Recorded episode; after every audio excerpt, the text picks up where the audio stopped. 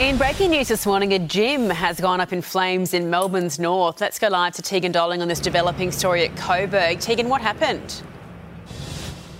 Well, Eddie, it was around five o'clock this morning when a number of calls were made to triple zero because this boxing gym here behind me went up in flames. It's Power Gymnasium on Holmes Street. It's right on the edge of Brunswick and Coburg, and it is believed to have been suspiciously lit. We can see quite a few firefighters still inside there at the moment, checking for hotspots. There was around 25 firefighters, and it took 30 minutes to get it under control. There's also um, quite a few delays for people who use the tram networks through here. We can actually see a tram just being snuck through uh, this crime scene down here at the moment. Now, it is a very popular boxing gym. Having a look at their social media page, there's actually a post on there um, of former bikie Sam Abdulrahim, who was shot a number of times here in Melbourne uh, in an underworld hit last year. So, a big police investigation. I think there's probably more police officers down here at the moment than there is firefighters. Eddie, uh, very early in this investigation, but they've got a long way to go to try and determine what caused this big blaze. We'll come back to you soon. Thank you, Tegan.